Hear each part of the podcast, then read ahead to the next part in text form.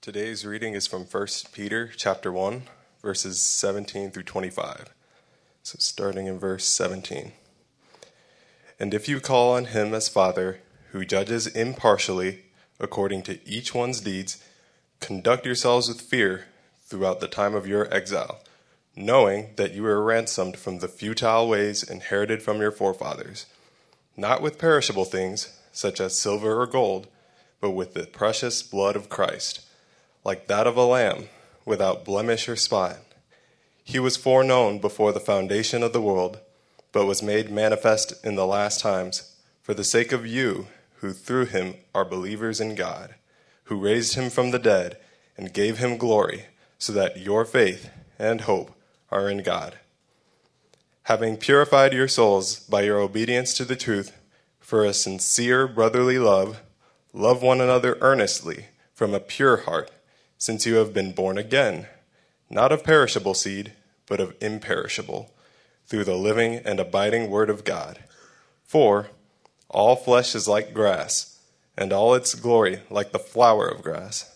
The grass withers, and the flower falls, but the word of the Lord remains forever. And this word is the good news that was preached to you. This is God's word for us. You may be seated. Good morning. Welcome to Grace. I'm Pastor Brooks, lead pastor here. Thank you for joining us and choosing to worship with us. We've been going through the book of Peter for about the last three weeks. We're going to be going through that. It'll take us all the way through the end of 2022.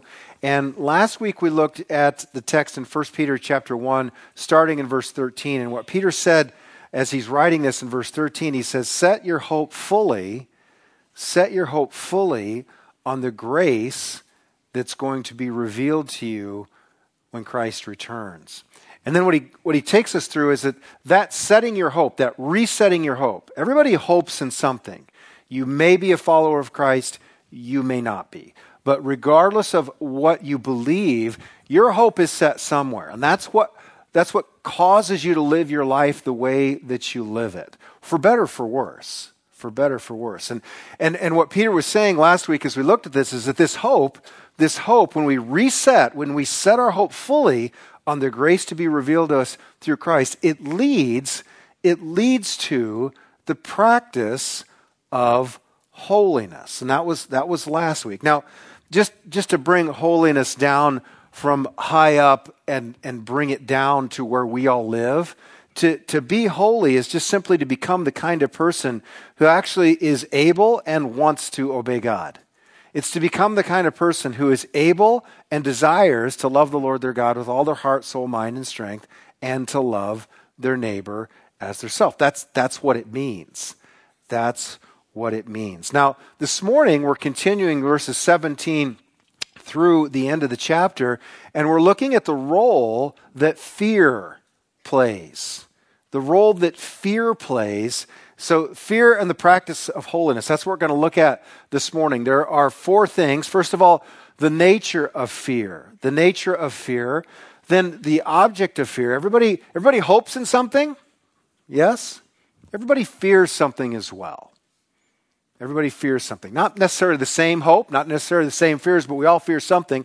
So the nature of fear, the object of fear, the result of fear, and then lastly, very practically, how do you reorientate your fear? So last week was how do you set your hope on that which is going to lead to you becoming the kind of person who is able and desires to obey God. And this is how do you reorientate your fears in such a way that you and I become the kind of people who are able and desire to love the Lord our God with all our hearts, uh, all of our minds, all of our souls, all of our strength, and to love our neighbor as ourselves. So that's where we're headed this morning. So if you have your Bibles, open them to 1 Peter chapter 1. We'll be starting in verse 17. Let's pray. Father, thank you for your word. Thank you for your grace. Jesus, we pray that you would be exalted this morning Spirit, we ask that you would help us to understand, apply, believe, and be changed by your gospel, the good news, what you've done for us, what you've accomplished for us. Lord, I know there are people here who don't yet follow you, they're not necessarily believers, and, and many who are. Lord, I pray that you would speak to every heart, regardless of where they are at in their faith journey, whether they are thinking about starting or whether they've been walking with you for decades.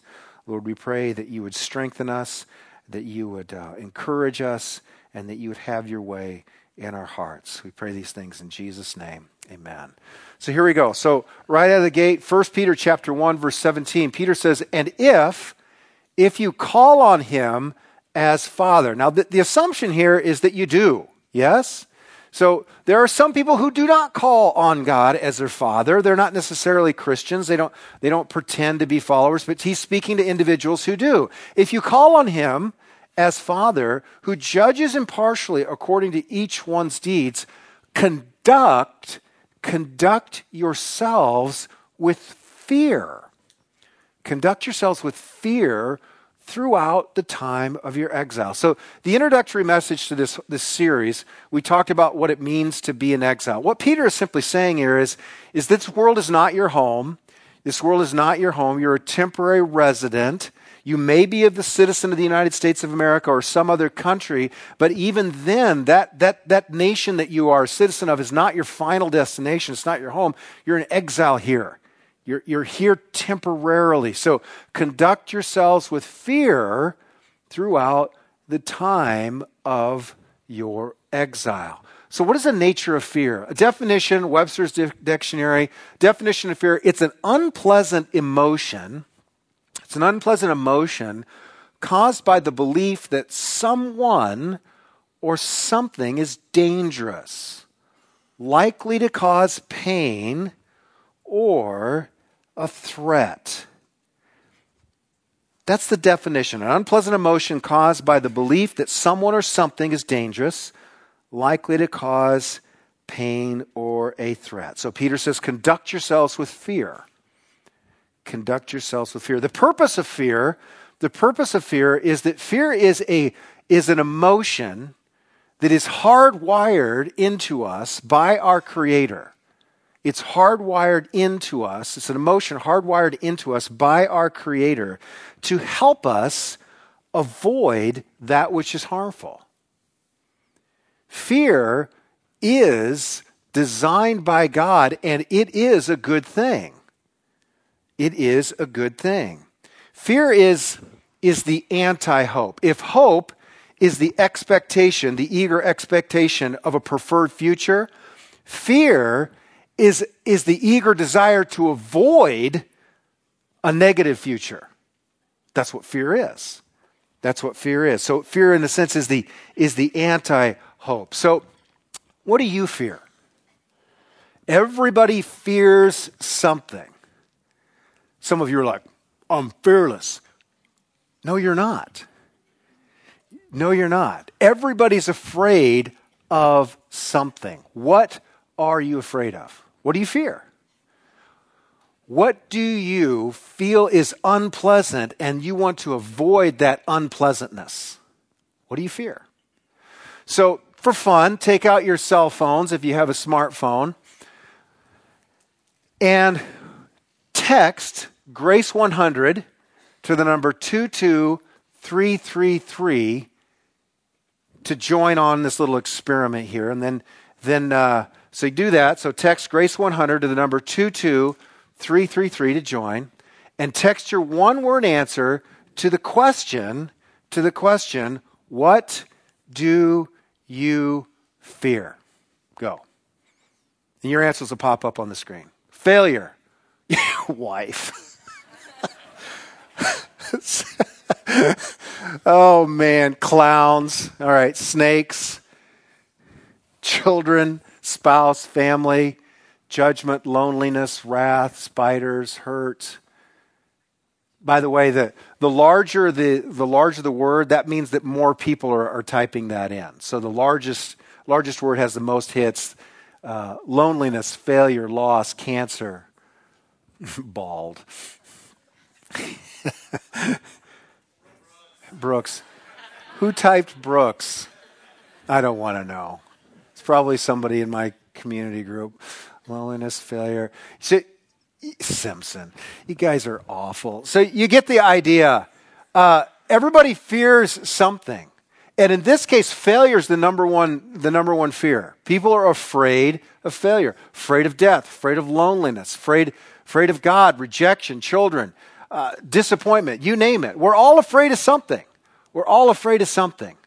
The object of fear here, let's take a look at what Peter is telling us to conduct ourselves with fear, but it's not a generic fear. It's a focused fear. It's a fear of something. Fear of something. So, what is this fear? So, here, and if you call on Him as Father who judges impartially according to each one's deeds, conduct yourself with fear throughout the time of your exile. So, what is it that Peter wants us to be afraid of or to have fear in? What is it? Is Peter saying you should be afraid of the culture you live in? What do you think? No. No. By the way, Peter's culture had the power, had the ability to take his life. And eventually, he would give his life as he was crucified upside down on a cross. So the culture has the ability to persecute you and, and, and take your life even. But that's, that's not what he's saying. Is, he, is Peter saying you should fear your circumstances? You should be afraid of what might happen to you to today, tomorrow, or 10 years from now. Is he saying you should be afraid of your circumstances? Does Peter say you should be afraid of, of, a, of a cancer diagnosis? You should be afraid of, of what might happen to you? Is, is he saying your circumstances? No, if, if he is, then, then he's, he's not in line with the rest of the teaching of Scripture. He's not saying that. He's not, he's not saying fear your culture. He's not saying fear your circumstances. He's not saying fear this world. Jesus said in Matthew chapter 10, verse 28, He said, Don't fear those who have the power to take your life. Don't fear those who have the power to take your life, but instead fear the one who has the power and the authority to cast your soul into hell. So he's not, you don't need to be afraid of the world. By the way, there's lots of dangerous things in the world. But ultimately, you don't need to fear death, even. But do fear the one who has the power and the authority to cast your souls into hell. So look at verse 17. If you call on him as the Father who judges impartially according to each one's deeds, comma, conduct yourselves with fear. That fear that fear is connected to the one whom you call Father, who judges impartially according to each one's deeds. So this is referring to, Peter's talking about the fear of the Lord. The fear of the Lord. In the Old Testament, it says the beginning of wisdom is the fear of the Lord. Now, what, what kind of fear is Peter talking about? The object of fear here is the fear of the Lord, but what kind of fear are we talking about? Is Peter saying you, as a, by the way, if you call him Father, what does that make you? His child. Is Peter telling God's children to fear the wrath and condemnation of their father? No. No. There is no condemnation. Paul says in, in Romans chapter 8 if there is anyone is in Christ, there is no condemnation. There's no condemnation. He's, he's already said in verse 3 of chapter 1, he says that according to his mercy, by his mercy, he caused you and I to be born again into a living hope. You were born again as his child, if you are in Christ, by grace through faith, because of his mercy. So is, is, is Peter saying, and, and you need to be afraid of this, this irrational father who's just going to fly off the handle and kick you out of the kingdom because of your screw ups? Well, if that's what Peter's saying, he's contradicting himself earlier in this very chapter. He's contradicting himself later in this very same chapter. He's contradicting himself throughout his entire epistle. And he's also contradicting Jesus and he's contradicting, he's contradicting Paul. He's contradicting all of the authors of scripture. He's not saying fear the condemnation of your father, but you should fear God. Some of you are like, well, I don't, I don't get it. How can I fear God if He's not going to condemn me because of my sins? If He unconditionally loves me as a child, as an adopted son, if he looks upon me as righteous, according to the scriptures, he does because of what Christ has done for me, and he sees me as, as forgiven, as pardoned, as righteous in Christ, then why would I fear a God who is not going to condemn me for my past sins, for my present sins, and my future sins? What is there to fear? That is a fair question. That is a fair question. The word judges right here, the Father who judges impartially. The tense of that verb is present tense and it's ongoing. He's not talking about a future judgment in the future. He's talking about his continual evaluation of my every choice and his ongoing judgments of my decisions. He's talking about the natural consequences of my choices right now. He's talking about, he's talking about the fear of displeasing my Father who loves me currently and the fear of the discipline of that Father who currently loves me. Turn in your Bibles to Hebrews chapter 12. Hebrews chapter 12. Hebrews chapter 12, verse 5. Have you forgotten the exhortation that addresses you as sons? My son, do not regard lightly the discipline of the Lord, nor be weary when reproved by him, for the Lord disciplines the one he loves and chastises every son whom he receives. It is for discipline that you have to endure. God is treating you as sons. For what son is there who the father does not discipline? If you're left without discipline, in which all have participated, then you are illegitimate children and not sons. Beside this, we all had earthly fathers who disciplined us, and we respected them. Shall we not much more be subject to the Father uh, of spirits and live? For they discipline us for a short time as it seemed best to them, but He disciplines us for our good, that we may share in His holiness what we're talking about here, what Peter is talking about, is the fear of the Lord. There's a fear of the Lord, which is not fear of condemnation, but it's a fear of displeasing Him and a fear of, of receiving discipline. Fear of receiving discipline. 2 Corinthians chapter 7, verse 1. Since we have these promises, beloved, let us cleanse ourselves from every defilement of body and spirit, bringing holiness to completion in the fear of the Lord, in the fear of the Lord. Look at verse 18 of chapter 1 in 1 Peter.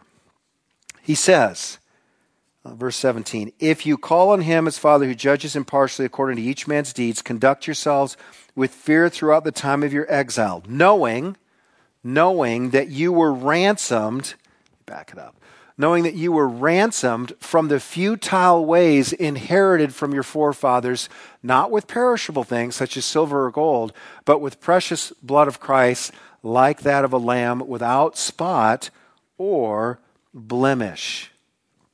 The futile ways of our father. So before, before I became a Christian in 1987, before I was a believer, I was dead in my transgressions and sins, according to uh, Ephesians chapter 2, verses 1 and 3.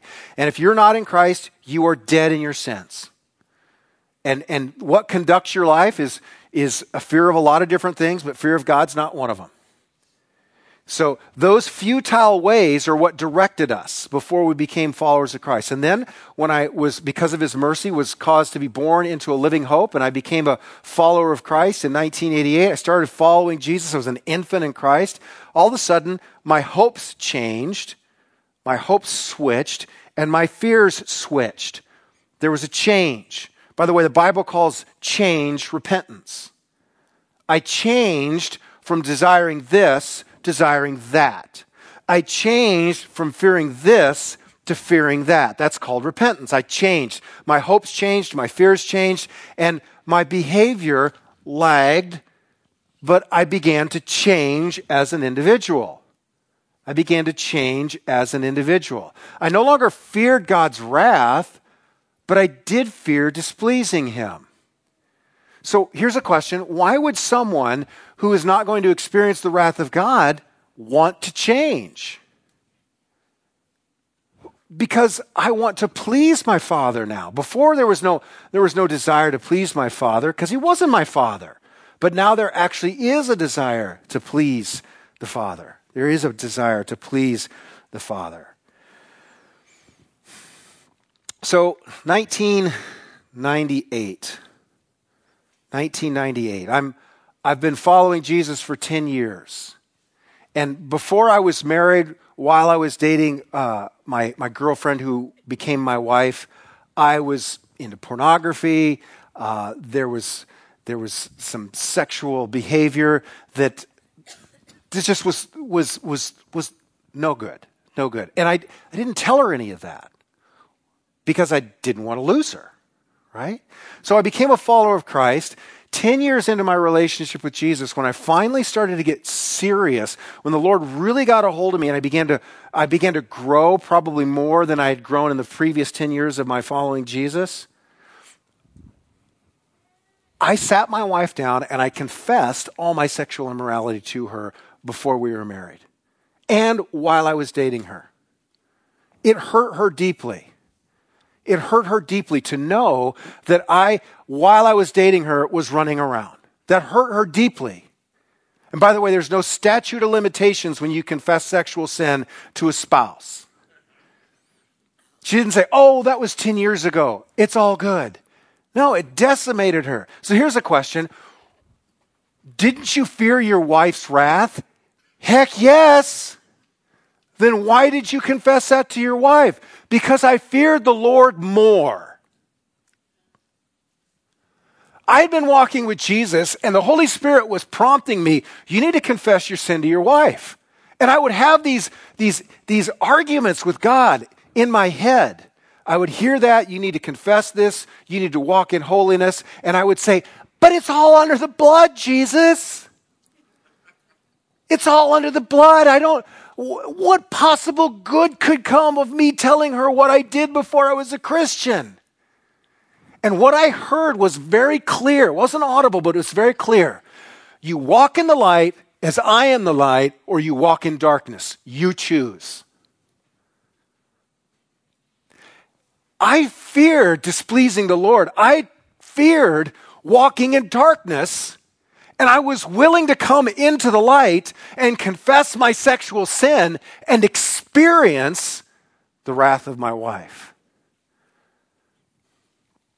That, that's what it is. There's no, I'm not, I'm not afraid of condemnation of God. I am, I was afraid of my wife's condemnation, but I was more afraid of not walking in the light. That's what we're talking about here. I, I wasn't even going to share that in the, in the, it's just it's like one of those things. If you don't share this, everything is abstract. This is not abstract. This is the fear of not walking in the light, not condemnation, not condemnation. So, fear of God. It's not a fear of condemnation. It's a fear of God's displeasure and, honestly, my own sin. I'm terrified of my own sin. You've heard me talk about my former addiction to pornography. That's not been an issue for 30 years. It could be tomorrow, though. But when I'm alone and I have a computer and I have a phone, I am utterly, literally terrified, terrified to give in to that kind of sin. Why? I'm not afraid that God will condemn me. I am terrified that He will expose me.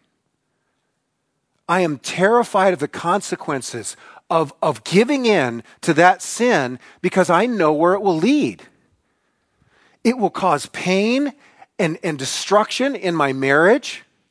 It will cause pain and destruction in the body of Christ as the name of Jesus is brought to reproach because of my sin, which will be made public.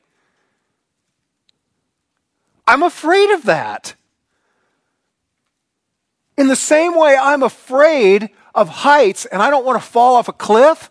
I'm afraid, I'm afraid to come to the edge of the cliff of sexual immorality because I've been there before. I've been redeemed from that. I've been redeemed from the futile ways in which I used to walk. I don't want to fall. I'm afraid of falling. I'm not afraid of condemnation. My Father loves me. His Son has given his life for me. But I am afraid of falling. That's what we're talking about.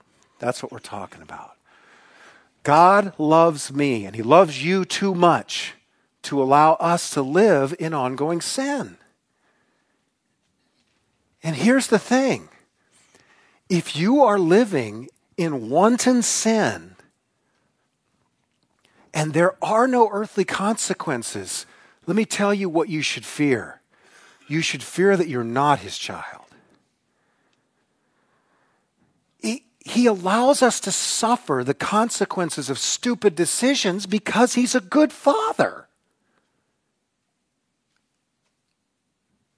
Not because he's a bad father, because he loves us. You've heard me tell, I don't know how many hundreds of illustrations about my anger or my pride, yes? Do you know why God allows me to suffer the consequences of my pride relationally? Because He loves me. And because as long as I'm walking in pride, He is opposed to me, according to what James says. God is opposed to the proud, but He gives grace to the humble. He can't give me more grace if I'm walking in pride. And when I'm walking in pride, that manifests itself as being self defensive and angry, and it hurts people around me. And, and consequently, my relationships stink. And why do they stink? Because God loves me and I'm experiencing the natural consequences of my folly when I'm following the futile ways of my forefathers and the way I used to live before I was in Christ, He loves me so much, He's going to allow me to suffer. Eh, he loves you so much, He's going to allow you to suffer. And some of you are in pain because of your sin and choices you've made, and you think God doesn't love me. To the contrary,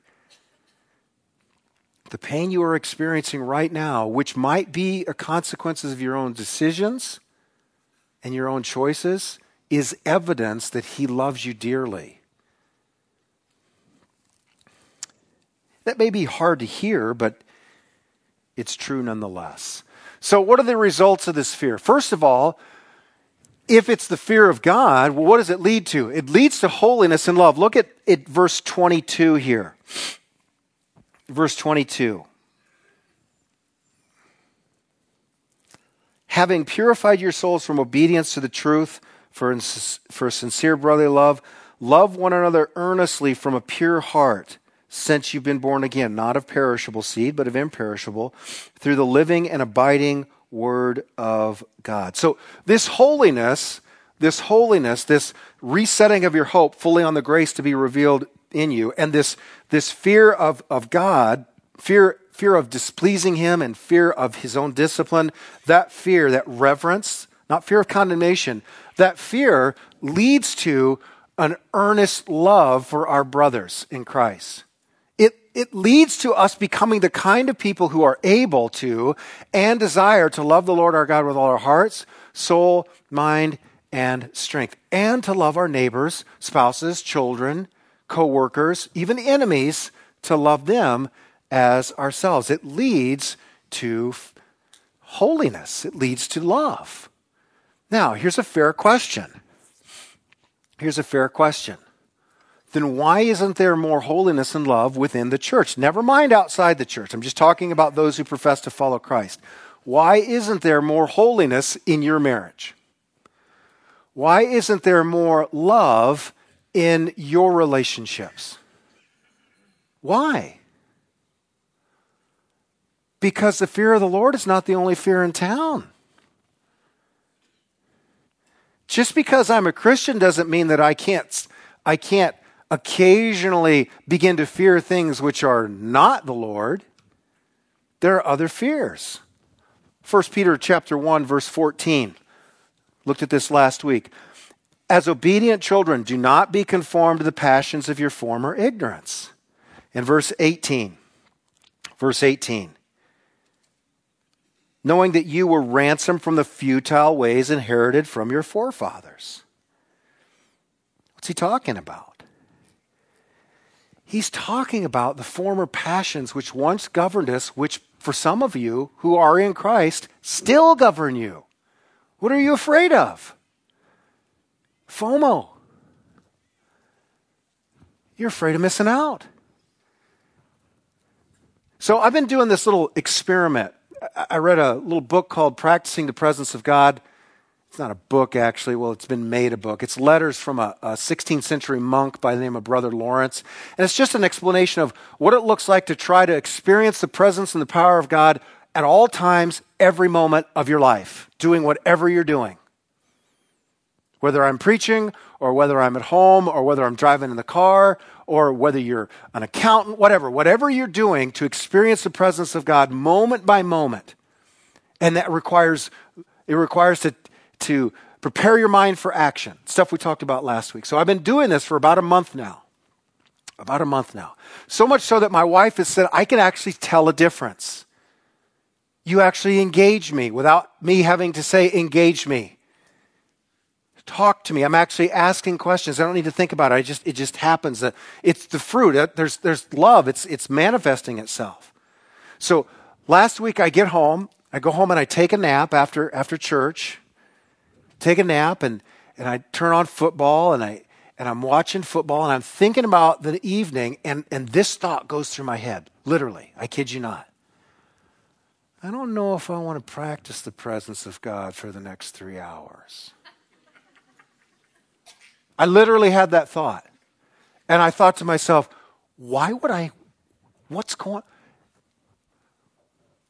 The week before, I ate half of a Polly Ice pizza on Sunday. I was pretty sure that if I was going to practice the presence of God from the hours of 4 p.m. to the hours of 7 p.m., half of a polyized pizza probably wasn't in the agenda. And what if I wanted to watch something on Netflix or Prime or whatever that, yeah, I don't know, it's just, it doesn't honor God. I want the freedom to do what I want to do. I don't want to practice the presence of God for the next three hours. And I caught myself. I literally thought those thoughts. And I th- and here's what's going on. I feared missing out on what I figured the Lord wouldn't want me to do. I was afraid that I would lose out on something. Do you remember the corn illustration last year when I ate the corn dip? And I kept coming back to the corn dip? and I kept eating it. Why does a, per- why does a person commit Why do I do gluttony? Why do I do that? Why do you do gluttony? Why? Because I'm afraid. I'm afraid that, what if I'll never taste that again? I know I was full a half an hour ago, but I'm afraid that I won't be able to experience that awesome creaminess again. And once I go to the go to the well and I start drinking from that polluted well, I'm afraid that I won't be able to go back and so I just keep drinking or keep eating. That's what gluttony is. Right? But then the Lord loves me enough to cause me to throw up in my mouth at 3 a.m. in the morning. that, so I begin to fear that. And what? So, do you see how irrational that is? I'm afraid that, I, that I'll miss out. Now, granted, the, the whole month of practicing the presence of God, I've experienced in my marriage something better than I've experienced in the last 33 years. But I'm afraid that I'll miss out on something the next three hours on Netflix or Polyeyes. Do, do you see how utterly irrational that is? That's exactly what goes on between your ears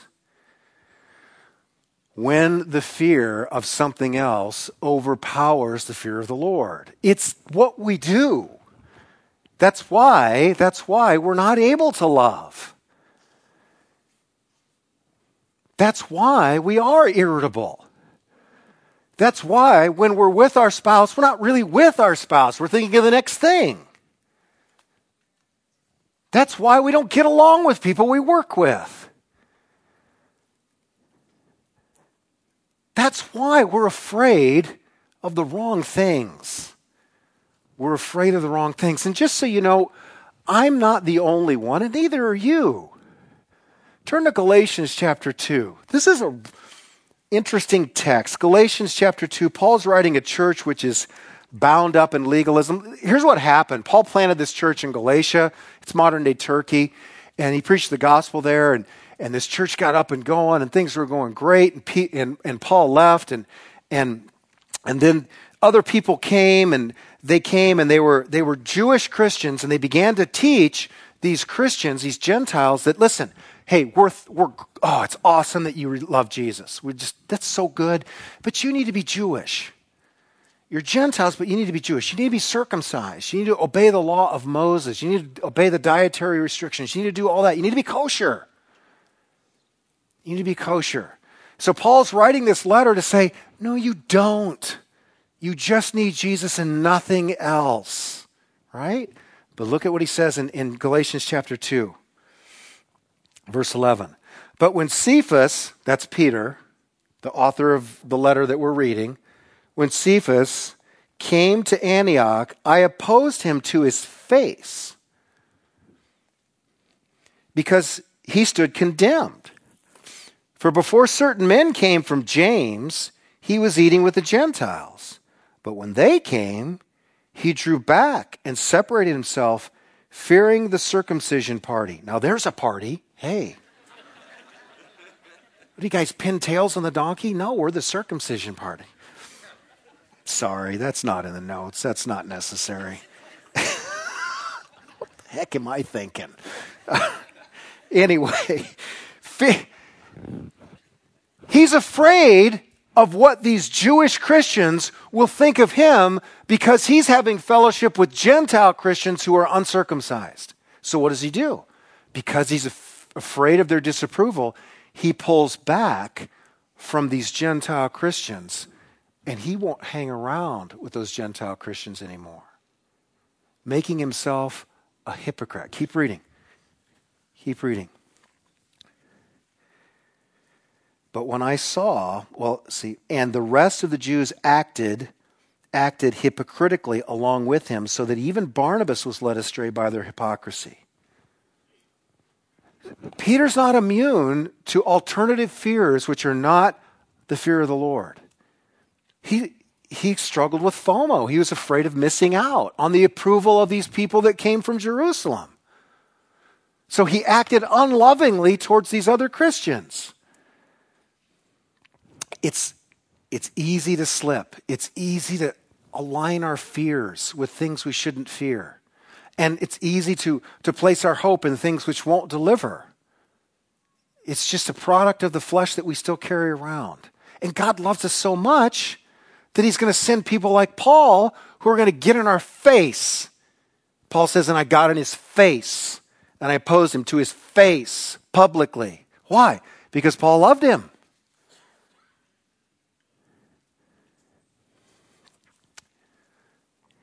Peter repented.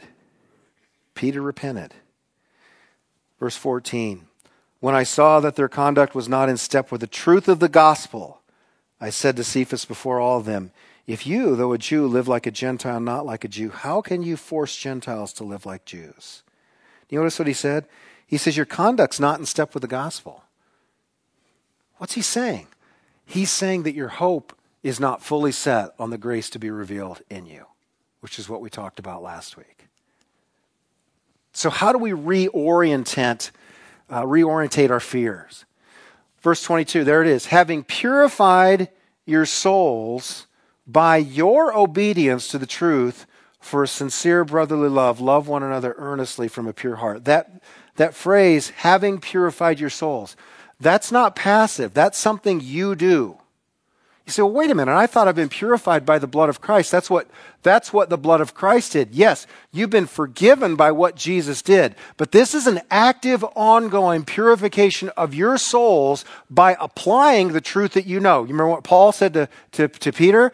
You're not keeping in step with the gospel you are not setting your hope fully on the grace to be revealed to you. As a follower of Christ, you have the wherewithal, the choice, the volitional free will to not set your hope fully on the grace to be revealed to you. You can do that. You can set your fear on things too. You can choose to fear man. You can choose to fear what you'll miss out on if you don't go back for thirds on the corn dip. You can do that if you want. Guys, tonight, late at night, or you can sneak off by yourself and you can open your phone and you can fear missing out on what you've been delving into the last 10 years. You, you, you can succumb to that fear. You can positively, you can place your hope on that which intellectually you know won't deliver, but you feel it will. And you can pursue this and that and all these other things you used to pursue before you followed Christ. You can do that.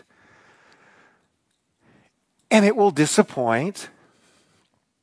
And the Lord loves you enough that He'll allow you to feel the sting of your disappointment. And here's the beauty. Here's the beauty. The Lord will call you back. The Lord, in His love, says, I'm still here. He's the father of the prodigal. And when you come to your sentence, senses and you, and you recognize that, that the pursuit of this and the, and the avoidance of the fear of that which, which are not of the Lord, they've led you to a place where you're in pain and you're suffering. All you need to realize is your Heavenly Father knew that you were going to go that way anyway, and He still loves you. And the way back is as simple as Lord Jesus, I blew it. That's why John says if we confess our sins, he's faithful and just to forgive us our sins and purify us. There it is purify us from all unrighteousness. So, how do we do that? We align our hopes in Christ. And we reject the fear of man, we reject the fear of missing out on sin. And we just simply tell him, Lord, my heart's inclination is to fear things I shouldn't fear and want things I shouldn't want. And I confess that to you openly. You know my heart. And I yield to you. Purify my soul. You know what he does? He purifies your soul. And then all of a sudden, love becomes the product, the fruit of walking with him. The, the love part is what he does. He's the one who, who, who changes us from the inside out. We have to be the ones that actively realign our hopes and set our hope on Him. That's trust. That's trust. To turn from sin and turn towards Him, that is, that's the act of faith. That, that's, that's what happens internally. Practical considerations. First of all, well, before we get to that, that first, choose to follow Jesus. Trust Him. There's probably a number of you here who have not trusted Christ as your Savior. See, what does that mean? It simply means to acknowledge, acknowledge that apart from Christ, you're lost. And that Jesus came to earth to take your sins to the cross, to live a righteous life that you could never live.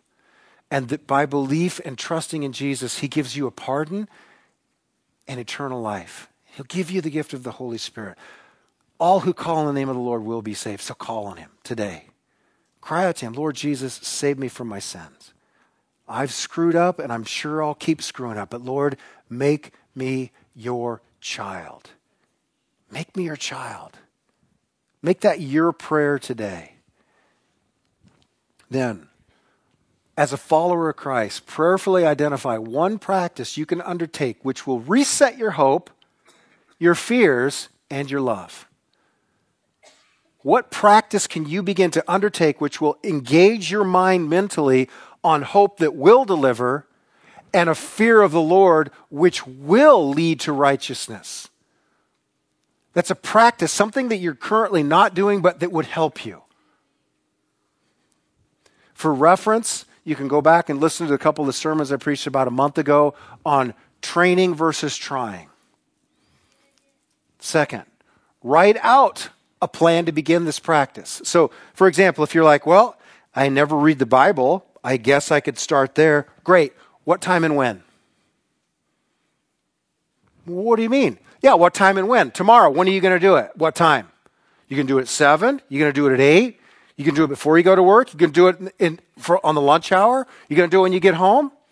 If you don't identify when you're going to begin that practice, guess what? You won't. That's how we work. I'm not any different. So write it out. Third, share someone with someone. Here's what I decided I'm going to do. And tell them.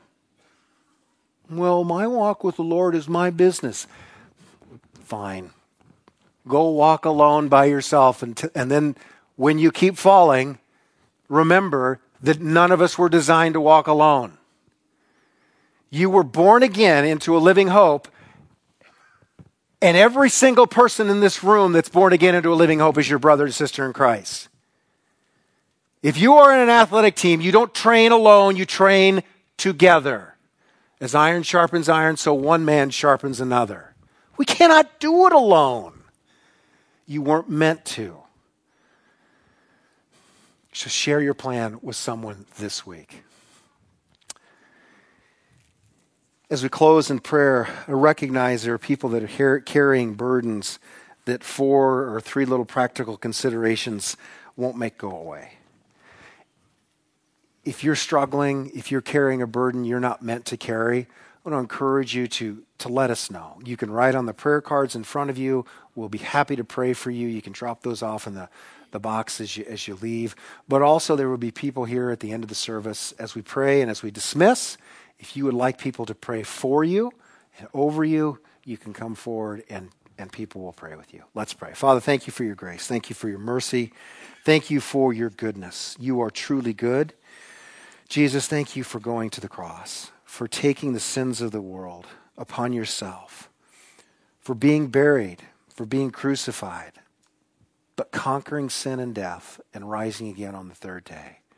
Thank you, Lord, that you have sent your Holy Spirit, and I pray, Lord, that you would, you would empower us to live in righteousness, not so that we can earn your acceptance, but because we have your acceptance in Christ.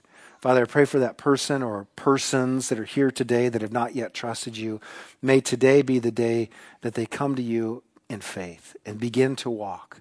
And Father, I pray for those who are discouraged that you would encourage them, Lord, that you would remind them that, that you do discipline those you love. And Lord, that that's a, a sign, Lord, that you are at work in our hearts. And I, Father, I just pray that you would give us a holy fear, a fear of sin, a fear of, of displeasing you, a healthy fear of the Lord that leads to wisdom, that we might honor you and live for you who died for us. We pray this in Jesus' name. Amen. God bless. Go in grace. We will see you next week.